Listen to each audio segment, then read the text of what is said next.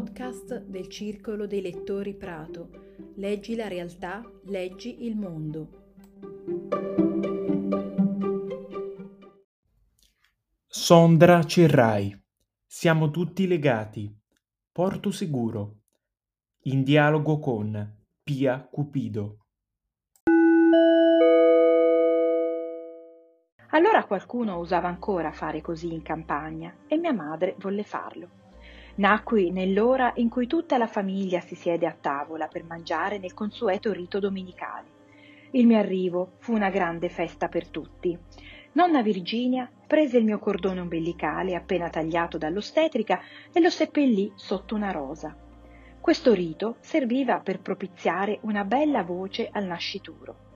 Crebbi sana e non ebbi mai bisogno di conoscere l'ospedale. Dal momento in cui sono nati i gemelli, tutto è cambiato per me.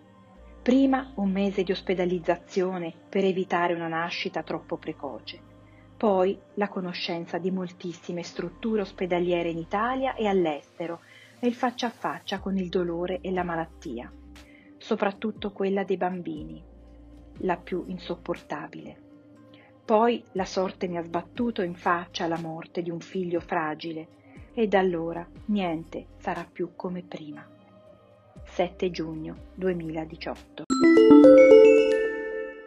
Buonasera a tutti, benvenuti, benvenuti, scusate qualche minuto di, di ritardo, ma, ma, lo sapete, siamo, siamo sempre in diretta, siamo, siamo, doppio, diciamo, siamo in diretta e a casa in diretta, quindi diciamo ci sono, possono succedere talvolta diciamo, dei disguidi, dei, dei problemi tecnici, ma anche stasera ci siamo, ci siamo, come ho già detto, sempre in diretta, 21 e 20.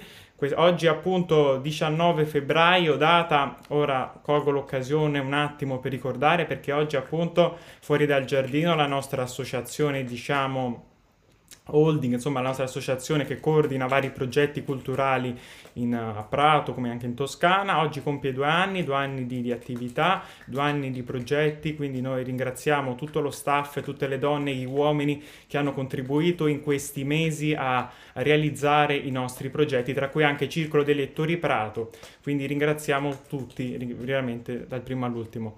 Tornando comunque alla serata, alla serata di, di questa sera, questa sera abbiamo veramente l'onore di, di, di, avere con noi una grande persona, una grande donna, eh, la, la, professoressa Sondra Cerrai, che, ad, che presenterà un, un, libro, un libro di cui adesso voglio mostrarvi la, la copertina, vi mostrerò la copertina in, in sovraschermo eccolo qui, lo vedete, si chiama Siamo tutti legati rom- ed è un romanzo appunto edito nel 2020 da Porto Seguro Editore.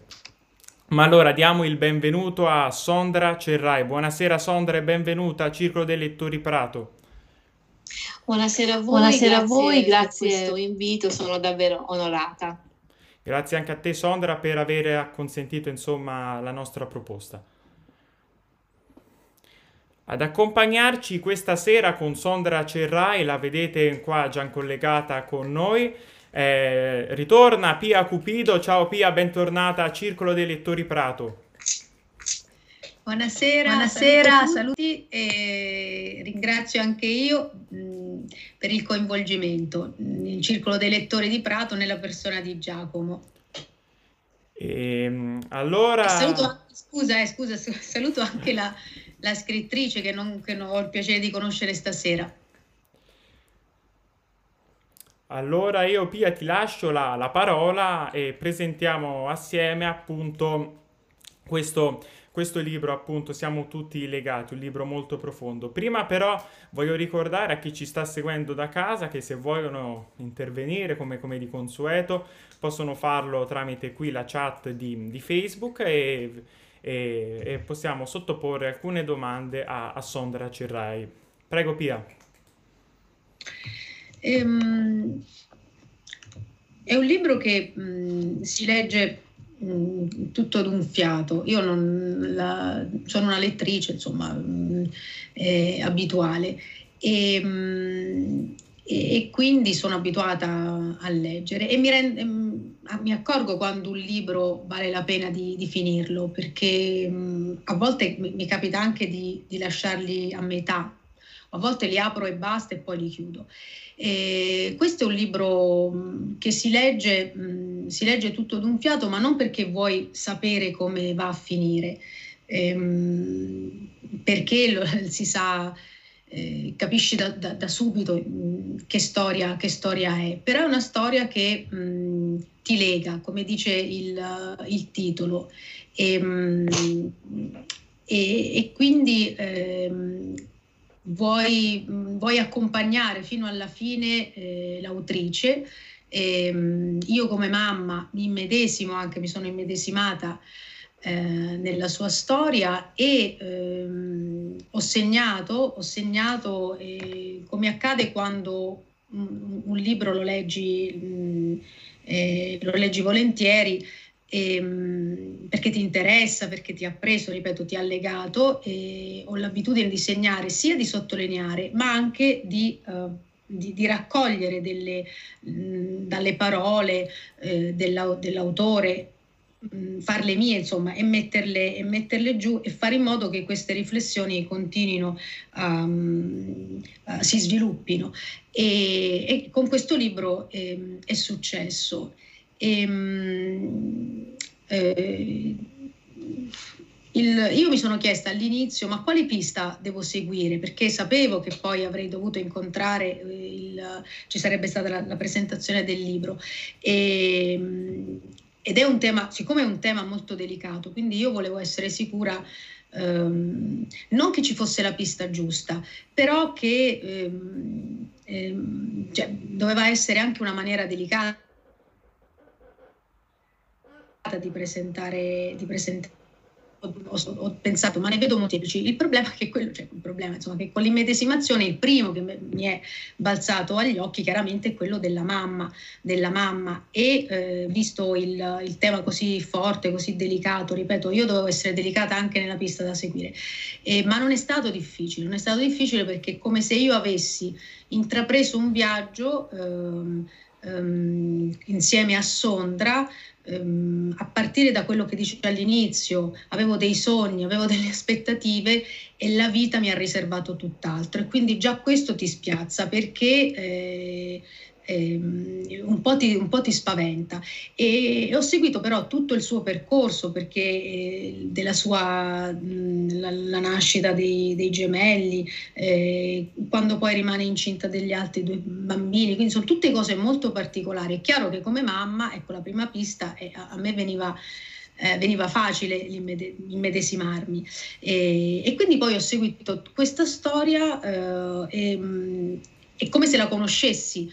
Eh, il, libro serve anche a questo perché a un certo punto mi sono sentita capul- catapultata, sono stata eh, rapita insomma dalla, eh, durante la lettura da que- questa vita, ehm, dalla vita di, uh, di una um, giovane mamma e, e, poi tutta la vicenda eh, che chiaramente ha un crescendo perché la fine, eh, ripeto, insomma, non vuoi arrivare alla fine, perché lo sai, eh, sai già, eh, intuisci quello che è successo, insomma, però ehm, contemporaneamente sei, sei, travolta da questa esperienza. Quindi Sandra mi sembra di, conos- Sondra mi sembra di conoscerla eh, perché si è rivelata in tante cose, ma basta già mh, coinvolgere in, nella, diciamo, nella, in questa basta il coinvolgimento nella vicenda, ecco, oltre al fatto che, appunto ci ha detto, eh, ha raccontato di sé. Io, mh, mm, ripeto, quando ho, mi sono chiesta ma quale pista seguire, il numero uno era la mamma, la mamma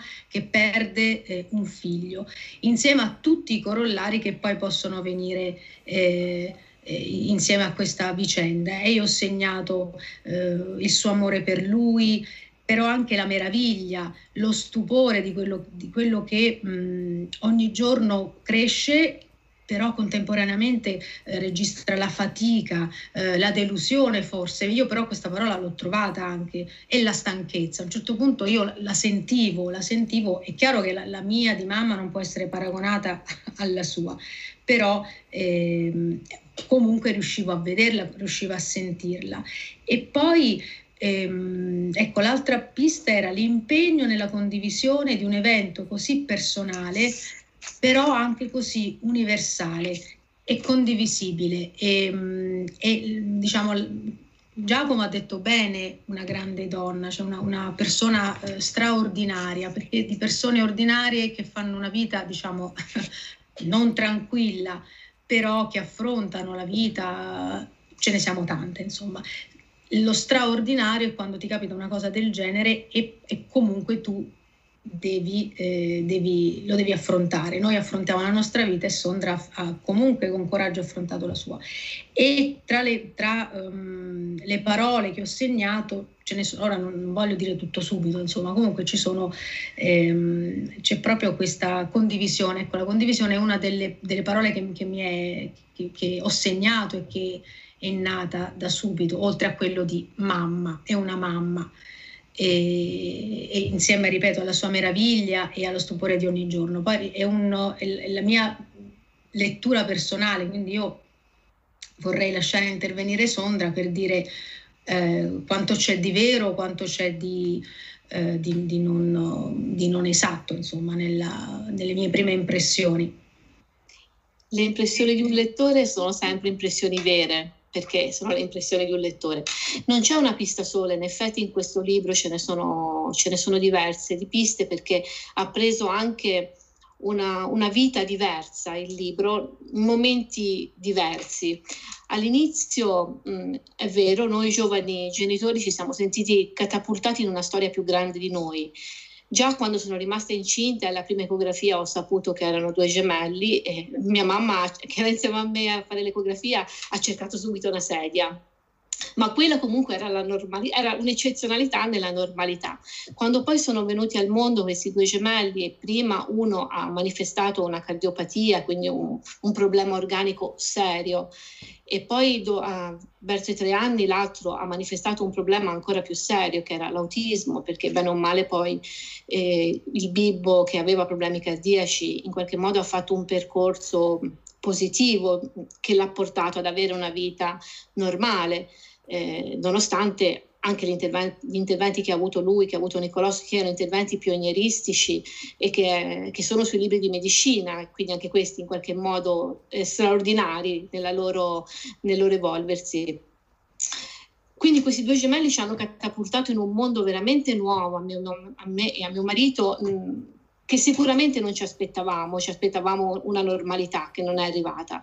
E con loro abbiamo cominciato davvero a fare il giro degli ospedali d'Europa, eh, da, dalla Francia, l'Italia tutta, da Roma a Milano, Bologna, Massa, poi Monte Carlo. Insomma, veramente abbiamo, fatto, abbiamo visto la sofferenza negli occhi dei bambini di tanti ospedali, non solo dei nostri, chiaramente.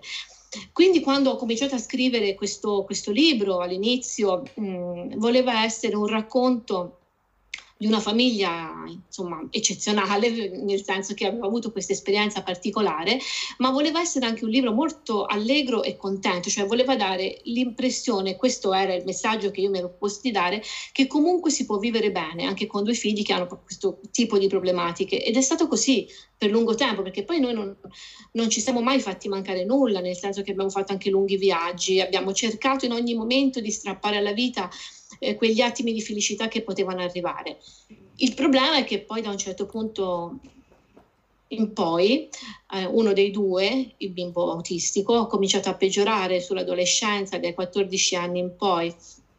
E quindi questo libro è rimasto in un cassetto, questo manoscritto, non ho più continuato a scriverlo perché quel messaggio positivo che volevo dare all'inizio poi si è perso. Si è perso e poi ci sono tutte le vicende che io racconto nel libro di come dai, dai 14 ai 26 anni la vita di Mattia di fatto sia stato un calvario e la nostra con lui, sempre peggiorando, naturalmente costringendoci poi a fare delle scelte che non avrei mai pensato di fare, assolutamente. Dopo la morte di Mattia eh, è venuto fuori invece di nuovo il bisogno di, di scrivere e a quel punto c'era un bisogno proprio mio per non morire in qualche modo. E in quei giorni convulsi io mi ricordo che ho cercato, andavo a vedere le fotografie di Mattia di quando era piccolo, i video, aprivo l'armadio, eh, annusavo i suoi odori e bisogna, avevo proprio un bisogno fisico di scrivere perché avevo bisogno di non dimenticare nulla di quello che lui era stato, no? quindi scrivevo quasi in trance, soprattutto la mattina.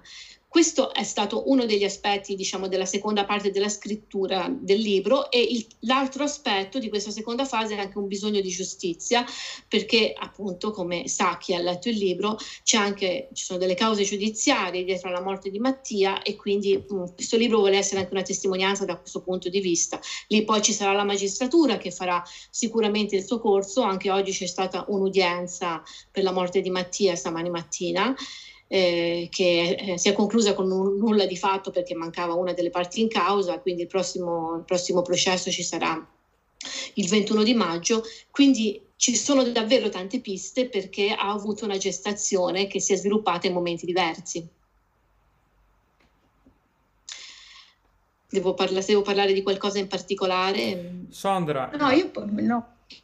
Non so potevo, no, volevo dire un'altra cosa, è che um, la cosa che, che, era, diciamo, poi era, era, comunque interessante, tra le cose che mi erano venute in mente, era a partire dal bisogno di che, che appunto sen- hai sentito, come hai detto ora, bene, insomma, di, um, di, di um, uh, di buttare fuori, di, di, di, non dimenticare, insomma, di segnare, di, di, fare in modo anche, lo dici, che nessuno ti dimentichi, che, perché non ci, non ci, sei stato in vano quando ti rivolgi a Mattia, insomma, e quindi era importante, e, e cosa meglio della scrittura, perché ehm, il bisogno comunque, c'era anche il bisogno appunto, di condivisione che io mh, mm, ho pensato è sociale, è una cosa umana, è universale, ma è anche utile perché, ed è questo poi il, um, la, la, scrittura ha questa funzione e anche eh, il narrare prima di tutto è proprio un bisogno e non è solo fisiologico, è, è proprio una um, delle, eh, delle, delle um, delle capacità che, che, che, ha. Noi narriamo continuamente, cioè la nostra vita passa narrando, cioè tutto, la, maggior, la, maggior, parte del tempo o delle persone non si rendono conto, però la nostra vita è una narrazione comunque, che, sia, che, sia, che diventi o meno scrittura. Cioè noi narriamo la nostra vita, ma non lo dico io, insomma lo dice la letteratura, la, cioè insomma la, la scienza. E, ehm, e, e, la letteratura fa questo, cioè narra perché è un'esigenza connaturata e lo hai, lo hai appena confermato che ne, avevi, ne sentivi il bisogno. E, il, quindi tuo personale, quello di, uh, di non dimenticare, di, uh, di, fissare in qualche modo eh, la, la, sua vita o quello che le vostre vicende. E poi questo bisogno di condivisione perché, eh, perché il, non, se siamo tutti legati, se siamo tutti legati lo siamo appunto nel bene e nel male e anche in una ormai siamo coinvolti, chi legge il libro viene, coinvolta in, viene coinvolto in, in questa vicenda, insomma, e si sentirà legato perché ripeto, è stato come trascorrere, io trascorrevo del tempo leggendo insieme a questa famiglia, a queste vicende, al dolore, alla sofferenza e anche all'allegria, le sue canzoni, la musica. Eh, il, è bellissimo l'episodio del, del, um, eh, del, canto che senti al cimitero eh, della sua canzone preferita. Um, che in quel momento non ti è sembrato fuori posto, perché a parte era sua, una delle sue canzoni, insomma, e perché il canto ti ricordava lui, era, eri al cimitero e, e, ed era bello sentirlo lì, insomma, era un... Um, um, ora non me la ricordo la, la sì, canzone sì, che hai sentito sì, una vita in vacanza. Ah, ecco. Sì, Mattia era veramente appassionatissimo di musica, lui fin da piccolo, piccolo, piccolo si ricordava tutte le canzoni dello Zecchino d'Oro, bastava la prima nota e lui le sapeva individuare tutte. E addirittura quando, quando lui è morto la sera, la, la prima cosa che mi è venuta da pensare, ma ora mi chiedo, ma come ho fatto a pensare questo?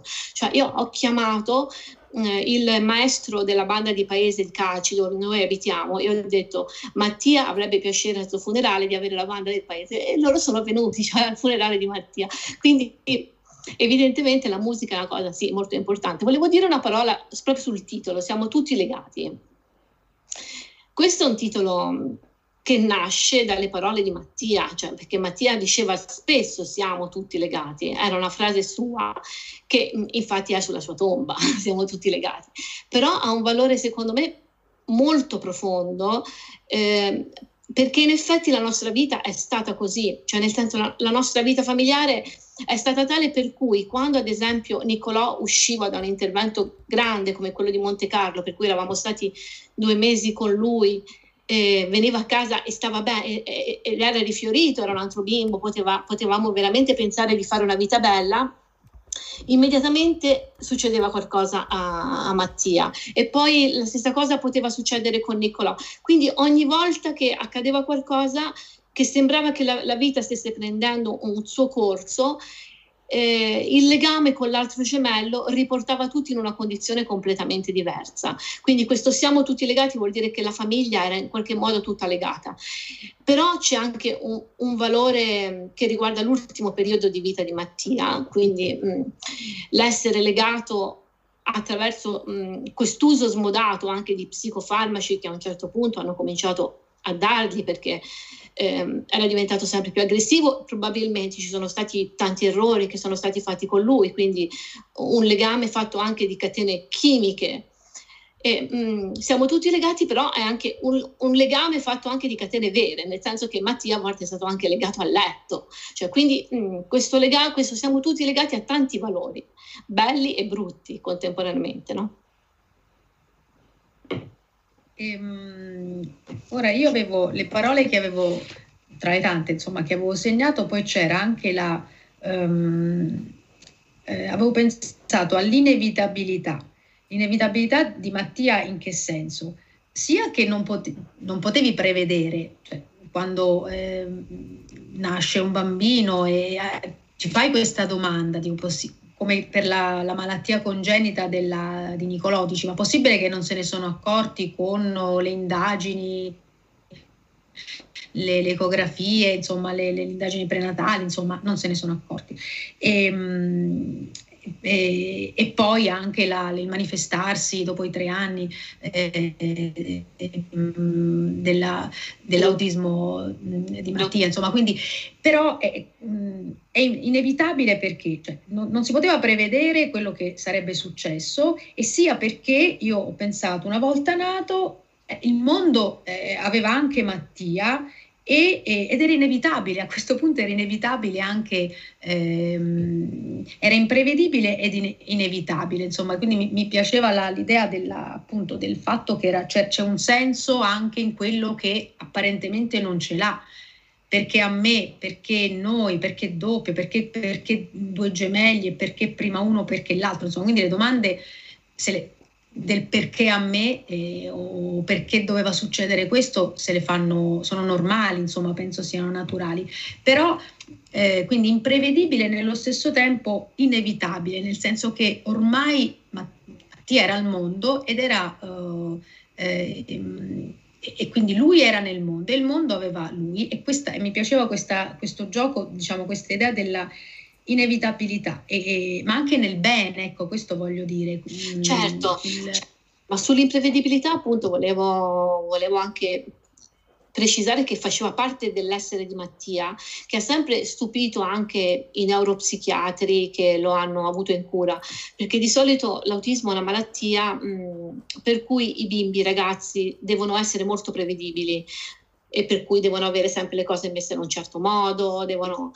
Ecco, Mattia era l'opposto di questo, cioè Mattia aveva bisogno invece di essere imprevedibile e quindi si annoiava se faceva sempre le stesse cose e quindi aveva delle cose prevedibilissime che erano per esempio il nuoto, la musica, eccetera, però in genere lui amava le cose imprevedibili. Eh, tant'è vero che io racconto anche che quando lui arriva in prima media, che i neuropsichiatri, le maestre della scuola eh, elementare avevano spiegato, fatto delle relazioni dicendo che Mattia aveva delle problematiche serie, che non avrebbe potuto sempre seguire le lezioni, insomma, l'avevano descritto come era effettivamente.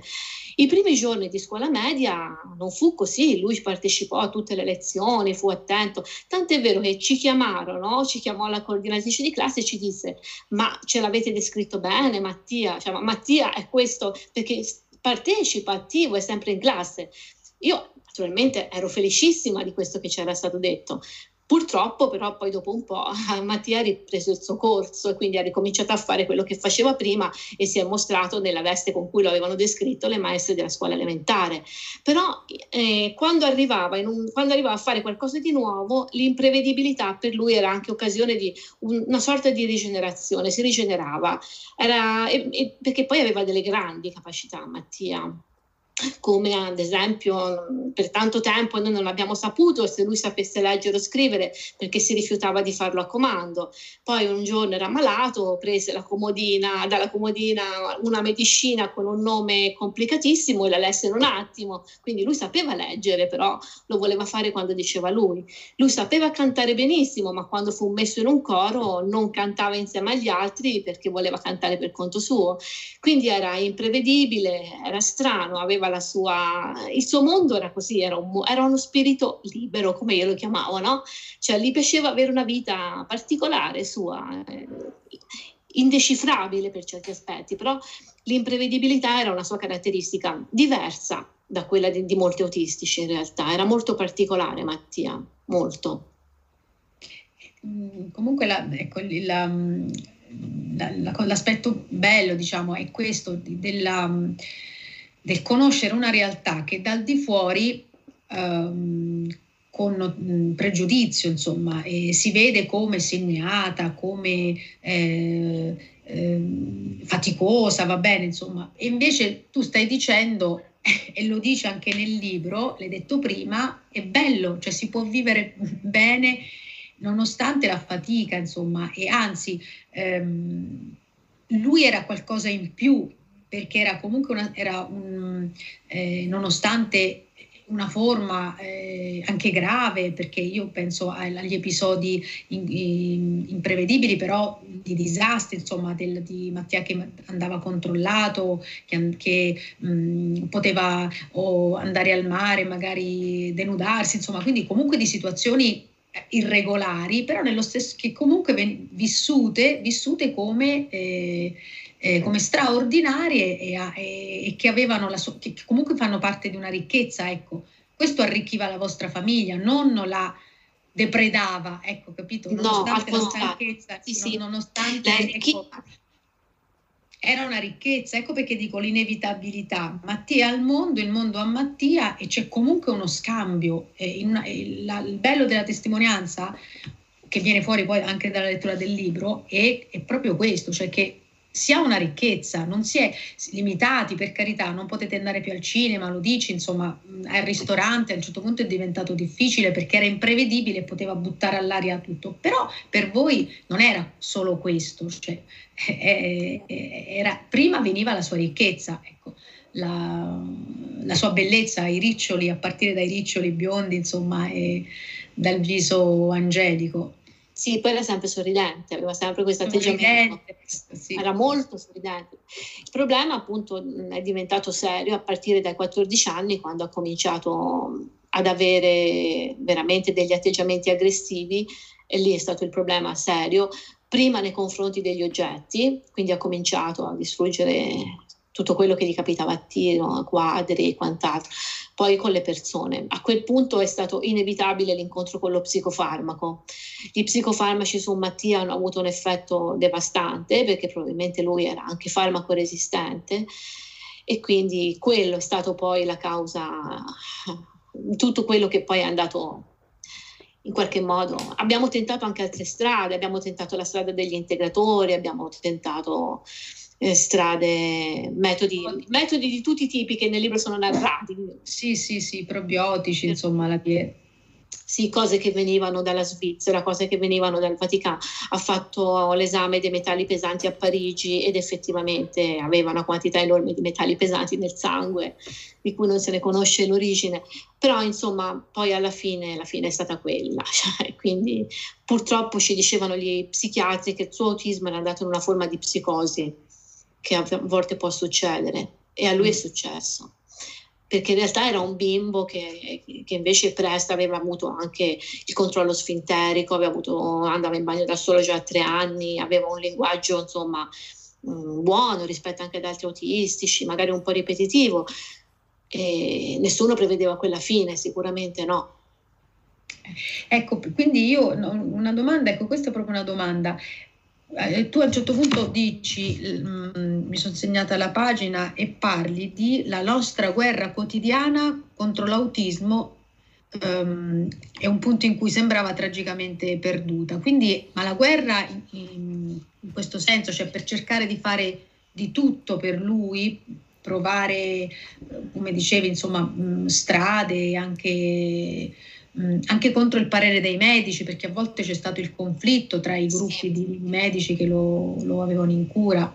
Sì, sì, la lotta contro l'autismo era la lotta perché per esempio lui, e questo anche quando era molto piccolo, aveva mh, molti, molte fasi della giornata in cui se non era stimolato era preso dalle sue stereotipie che queste sono tipiche dell'autismo. Nel caso suo le stereotipie erano per esempio prendere dei fili e dondolarseli davanti agli occhi a, a lungo, oppure guardare verso l'orizzonte senza, senza sentire apparentemente niente, tant'è vero che quando era piccolo piccolo fu portato anche a fare un controllo alle orecchie per vedere se sentiva o non sentiva, perché ci venne anche il dubbio che potesse essere sordo, ovviamente non, non, lo era, però aveva dei lunghi momenti in cui si assentava perché era nei suoi mondi lontani. E quindi chiaramente io da mamma, poi anche da insegnante, evidentemente questa cosa a me dava tanto fastidio. Allora dicevo, no, non è possibile, io mi devo insinuare in ogni momento libero di Mattia in maniera tale che lui non sia portato via e avvolto dalle sue stereotipie. Quindi il cavallo, la piscina, la psicoterapia, la passeggiata, cioè era sempre pieno le sue giornate. Tant'è vero che alla Stella Maris mi dicevano piano, cioè deve anche essere lasciato un po' libero, quindi ci sono stati spesso dei conflitti, ma anche da questo punto di vista, perché noi volevamo in qualche modo empire le sue giornate perché non fosse portato via da, questo, da, questa parte dell'autismo che porta via, che insomma di fronte a cui un genitore si trova disarmato no? quando questi bimbi sono persi nel loro mondo e non sai come prendersi. Certo, poi alla fine, quando è subentrata la violenza, io ho, rimpian- ho rimpianto quei momenti lì, eh. dicevo, ma era meglio quando Mattia era così, eh, però a saperlo. Mm. Ecco. Già erano molto dolorosi quelli. Ecco, eh, mi riallaccio un attimo io perché sto, sono giunte eh, due domande, due domande che ve le leggo tutte e due perché comunque ritengo siano abbastanza collegate fra di loro. Ovviamente sono rivolte a, a lei, Sondra. Allora, sì. ci chiedono eh, se eh, si è mai sentita abbandonata dalle istituzioni. Questa è la prima domanda. E la seconda domanda è, si parla spesso di inclusione. Quanto, secondo lei, la scuola italiana è preparata alla diversità? Questo ovviamente sia dal punto di vista, diciamo, di, di madre, sia dal punto di vista di, di insegnante. Ok, allora per quanto riguarda le istituzioni ho da dare due risposte diverse, riguardo a Niccolò e riguardo a Mattia. Allora, su Niccolò, il bimbo cardiopatico, le istituzioni per me sono state di un aiuto grandissimo. La sanità italiana per me è stata fondamentale, la sanità toscana non smetterò mai di ringraziarla. Niccolò, se fosse nato un anno prima rispetto all'anno in cui è nato, sarebbe sicuramente morto perché bimbi come lui ci dissero che morivano, non, non arrivavano a due anni con quel tipo di cardiopatia che aveva lui. E infatti ha avuto l'estrema unzione due volte, Niccolò. Su di lui è stato praticato vabbè, prima un intervento palliativo per farlo arrivare a due anni, in cui poi a Monte Carlo ha avuto un intervento eh, pionieristico eh, che si trova appunto sui libri di medicina, questo intervento. E noi abbiamo avuto la, la possibilità di andare a Parigi, a Monte Carlo, in questo ospedale dove recentemente è stato anche Berlusconi a fare un intervento, quindi un ospedale che sembrava un albergo, cioè tutto pieno di marmi bianche con queste infermiere, con questi camici candidi, questi dottori che sembravano attori di... ma, ma, veramente tutti belli erano in questo posto, già tutte le televisioni, le camere, in questi bagni bellissimi. Io che ero stata anche al Bambin Gesù a Roma, dove in una stanza stavamo in 10, vabbè lasciamo perdere, ho visto una serie di, a Parma, una serie di, di, di, ospedali italiani, mi sembrava di vivere in un film di Hollywood. Ecco, la regione toscana ci ha dato la possibilità di andare lì senza pagare nulla. Niccolò ha avuto questo intervento che probabilmente sarebbe costato non so quante, quante centinaia di euro e, e, e Niccolò sta bene, cioè Nicolò ha fatto la sua vita, Nicolò è riuscito a laurearsi, cioè Nicolò è stata, questa è stata una grande vittoria dell'istituzione, è stata una grande vittoria eh, di un rapporto che noi abbiamo avuto con un medico speciale che l'ha preso sotto la sua ala protettiva che era Atos Capuani, di cui io parlo bene anche nel libro.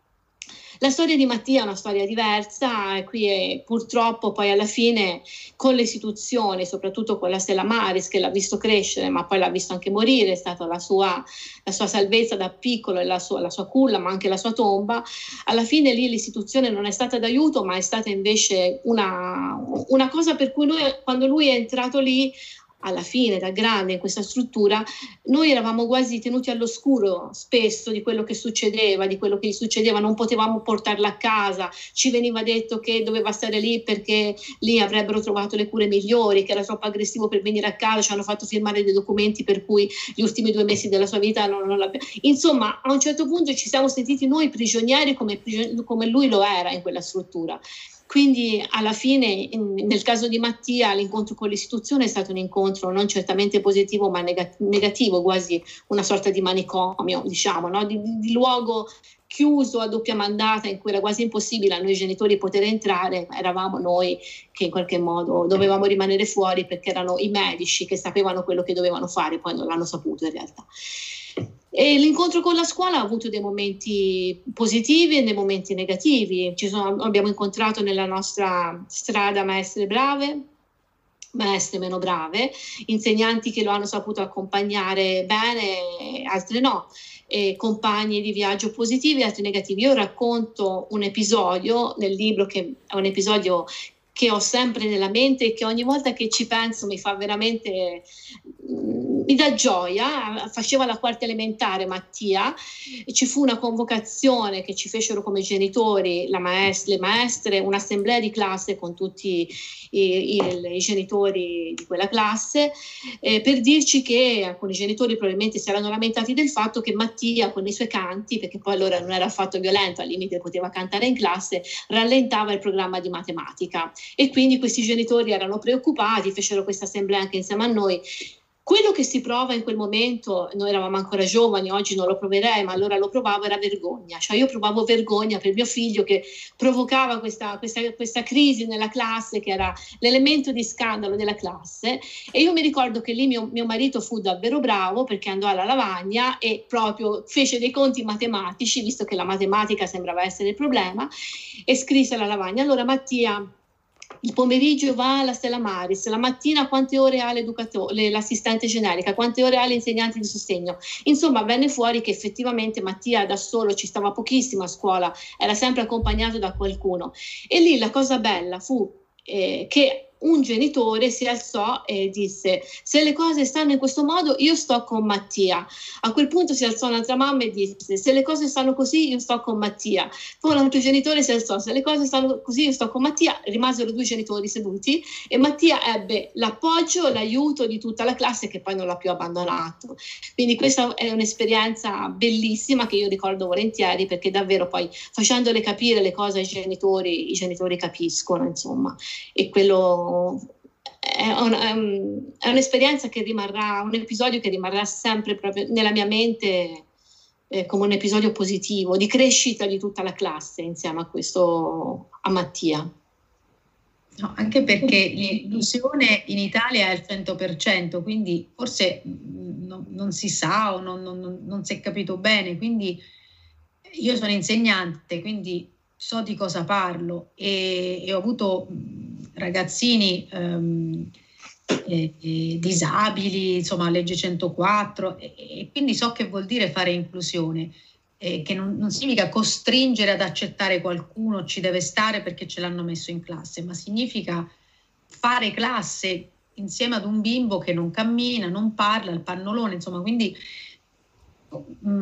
e io dico sempre il, la crescita è anche questo, poi la didattica per carità, insomma, ma non ci può essere conoscenza se non c'è anche la, la riflessione, questo lo diceva Confucio, insomma, non lo dico io, quindi ehm, ehm, mi rendo conto che è difficile, però la scuola italiana fa inclusione e la fa al 100%, quindi ehm, è importante sapere, è importante conoscere e, però la classe va avanti, fa didattica anche con bimbi che devono usare il computer oppure eh, hanno delle difficoltà motorie, eccetera. Insomma, poi, eh, o canticchiano in classe. O canticchiano in classe, sì, insomma. La, la, quindi mh, non è lo accogliamo perché siamo buoni e quindi poi diventiamo, siamo, cioè siamo più buoni perché abbiamo il bambino con il problema. È la mia classe che ha eh, che è così, c'è il biondo, c'è il bruno, eh, c'è quello più spigliato e c'è chi eh, ha, ha, una sindrome, che è, un disturbo, ecco, non è una malattia, non so se lo, lo spero di non averlo detto io, insomma, che comunque è una, è una, condizione, ecco, in realtà, insomma, è quello dell'autismo, ecco, volevo, um, eh, volevo dire anche questo. E quindi insomma ora parlando di scuola mi sono un po' infervorata perché è chiaro che sono situazioni che vivo quotidianamente insomma. E, ehm, no non so Giacomo se volevi dire qualcosa perché sì sì no. Eh, no, no... Ehm, abbiamo, abbiamo altra domanda. Abbiamo un'altra domanda sempre per, rivolta a lei Sondra anche se diciamo in modo indiretto. Perché ci domandano questo libro sembrerebbe da quanto, da quanto è, è, stato appunto detto nel, nel, corso appunto della serata è diciamo il libro della madre. Però ci domandano il padre ci domandano del padre che appunto che ha accennato poco fa poco fa lo ricordiamo durante durante appunto questa eh, quell'assemblea che citava prima e poi, ci do, e, poi ci, e poi ci parlano anche. Autismo non è una malattia ma un modo diverso di essere. Mm. per quanto riguarda il padre il padre c'è naturalmente c'è e ha vissuto tutto, tutto quello che ho vissuto io insieme a me. E, ehm, questo siamo tutti legati, tornando al discorso di prima, riguarda anche lui, perché molto spesso succede che nelle famiglie con autismo, con disturbi di natura psichiatrica, la famiglia spesso si rompe. E c'è successo quando Mattia era ancora piccolo, che andava alla Stella Maris al Calambrone, che molte delle famiglie di genitori che, che, avevano figli come Mattia si sono durante quegli anni separati, tant'è vero che poi ci fu il bisogno di trovare, di fare una consulenza proprio genitoriale su questo.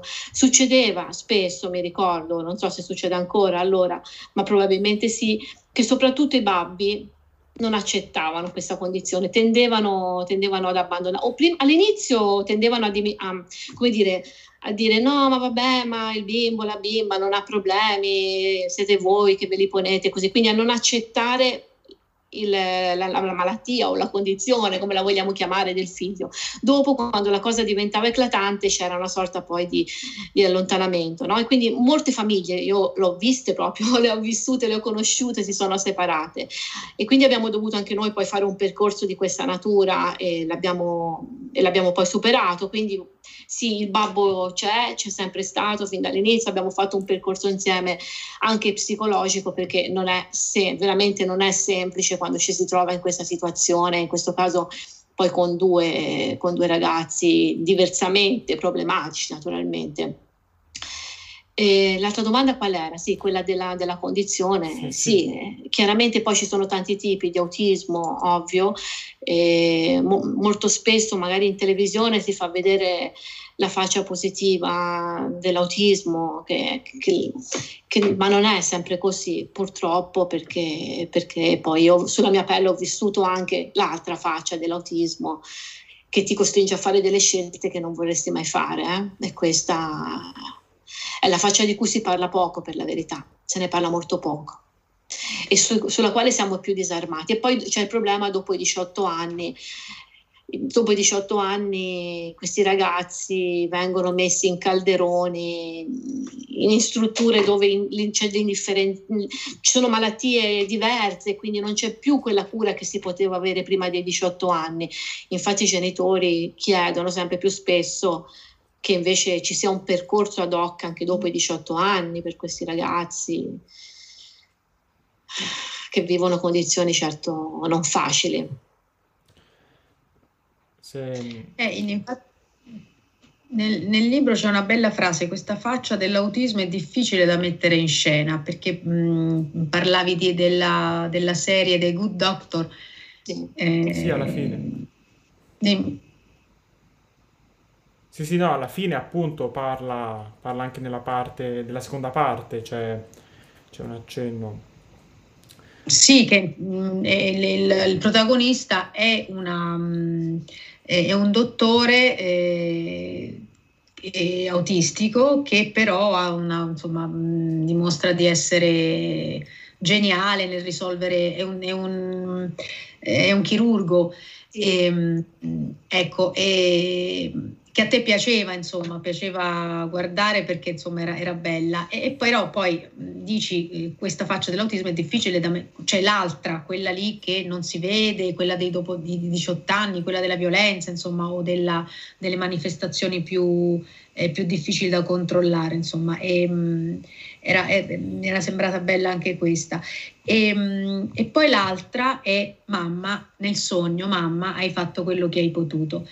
E, e io ho detto, eh no, a me viene da, da pensare che la mamma fa quello che deve fare oltre a quello che può fare. E che, mh, mm, che mm, pensare che mm, si poteva fare diversamente, potevi, potevate scegliere diversamente, in quel momento potevi dire un'altra cosa, potevi, insomma, div- dalla vertigine perché eh, si aprono eh, nella tua mente mille possibilità, però io dico se era, eh, era imprevedibile, come abbiamo detto mh, all'inizio, ed era anche ehm, eh, inevitabile, mh, questo è quello che doveva succedere in un certo senso, perché comunque ehm, eh, il, diciamo sì, ti puoi, eh, tu parli di tormento, parli di, di, sensi di colpa che per una mamma sono tremendi perché sono,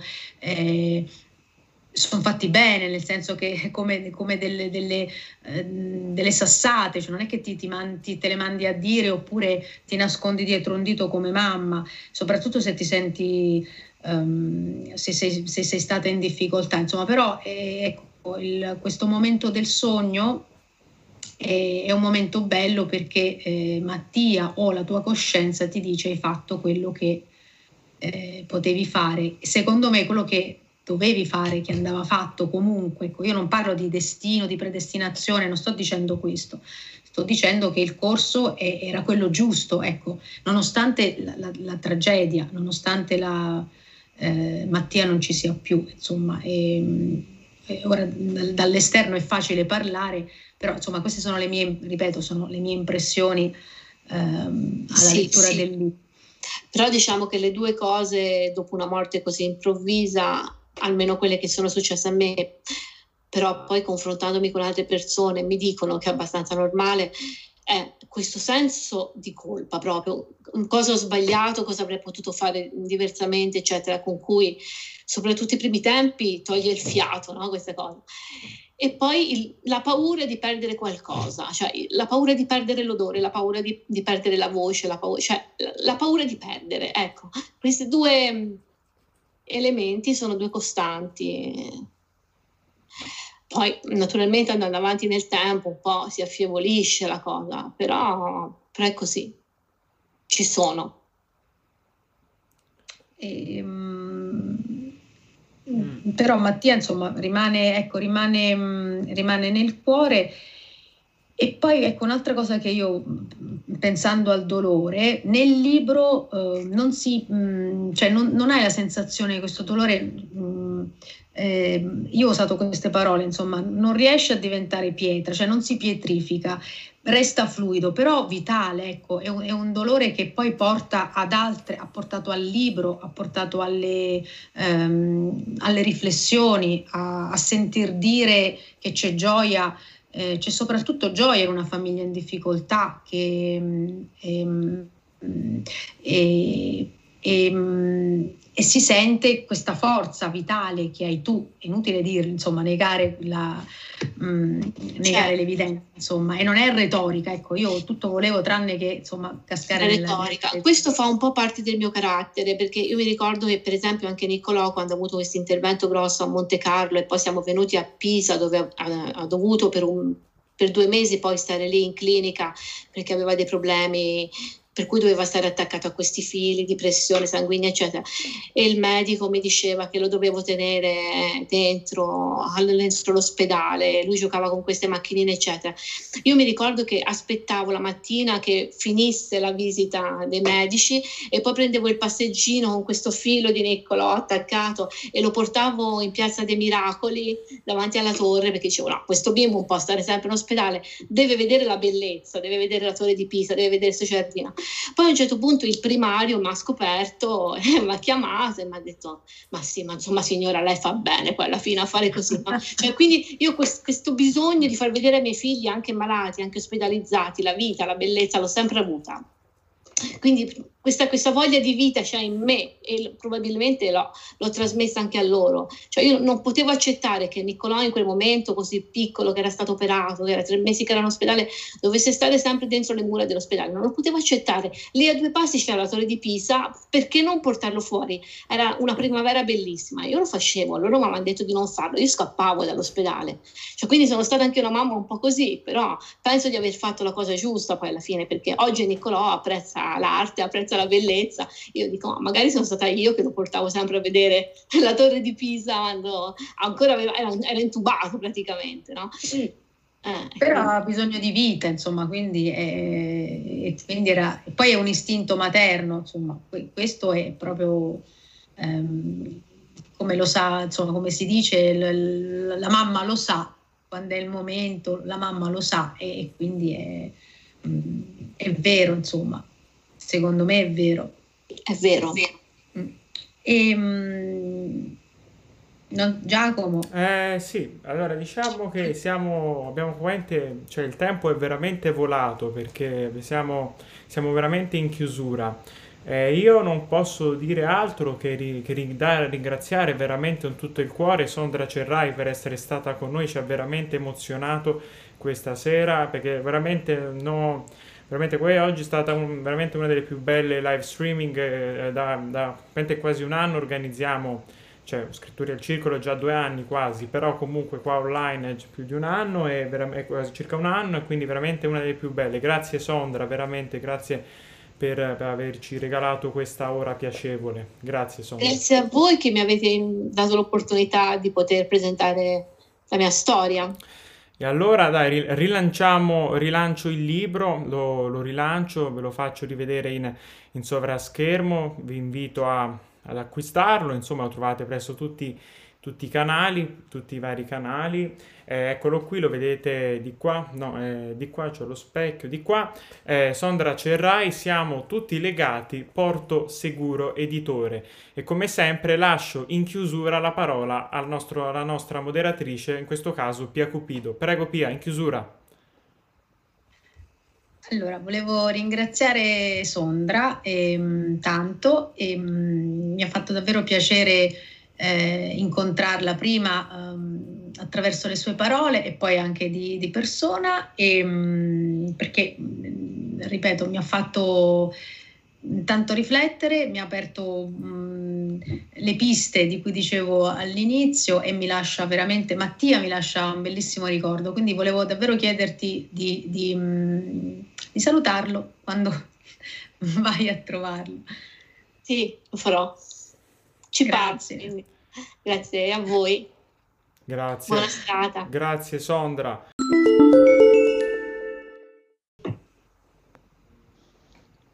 Per molto tempo ho odiato il Natale. Odiavo quei lunghi pranzi con i parenti in cui Mattia risultava sempre inadeguato e spesso finiva con rompere qualcosa, interrompendo un clima che doveva essere, come da tradizione, idilliaco. Odiavo le recite natalizie in cui gli altri bambini riuscivano nella loro inconsapevole gioia e bravura a farmi notare la diversità di mio figlio. Odiavo i giorni spesi nel cercare regali per Mattia, che poi venivano regolarmente abbandonati in un angolo ma non abbandonati nella maniera in cui tutti i bambini lo fanno, dopo averli avidamente scartati, manipolati, usati ininterrottamente per qualche ora o qualche giorno. No, abbandonati da subito, non presi assolutamente in considerazione, non scartati, non provati, non desiderati. Mattia, fin da bambino, aveva questa caratteristica non desiderava niente, non provava piacere nel manipolare alcun gioco, non era attratto dalle novità, non voleva mai mettersi alla prova. Solo gli animaletti della foresta e della fattoria riuscivano a interessarlo, ma in un modo diverso rispetto agli altri bambini. Li teneva in mano per ore, non faceva con essi alcun gioco simbolico, erano una sorta di continuazione della propria mano, del proprio corpo. Mattia adorava i fili, cordoni delle tende, lacci da scarpe, cinture delle automobili. Per anni il suo rituale preferito è stato quello di far dondolare e roteare davanti ai propri occhi in maniera indefessa questi fili che riusciva a trovare ovunque, di ogni colore, di ogni dimensione. Non c'era verso di distoglierlo da questa attività. Ogni interruzione da noi provocata, volta a farlo interessare a qualcosa di diverso, si concludeva immancabilmente con un ritorno alla sua grande passione. Stereotipie la chiamavano gli esperti, un'ossessione che poteva andare avanti per minuti, per ore, per giorni, per mesi, per anni. Sondra Cerrai, siamo tutti legati.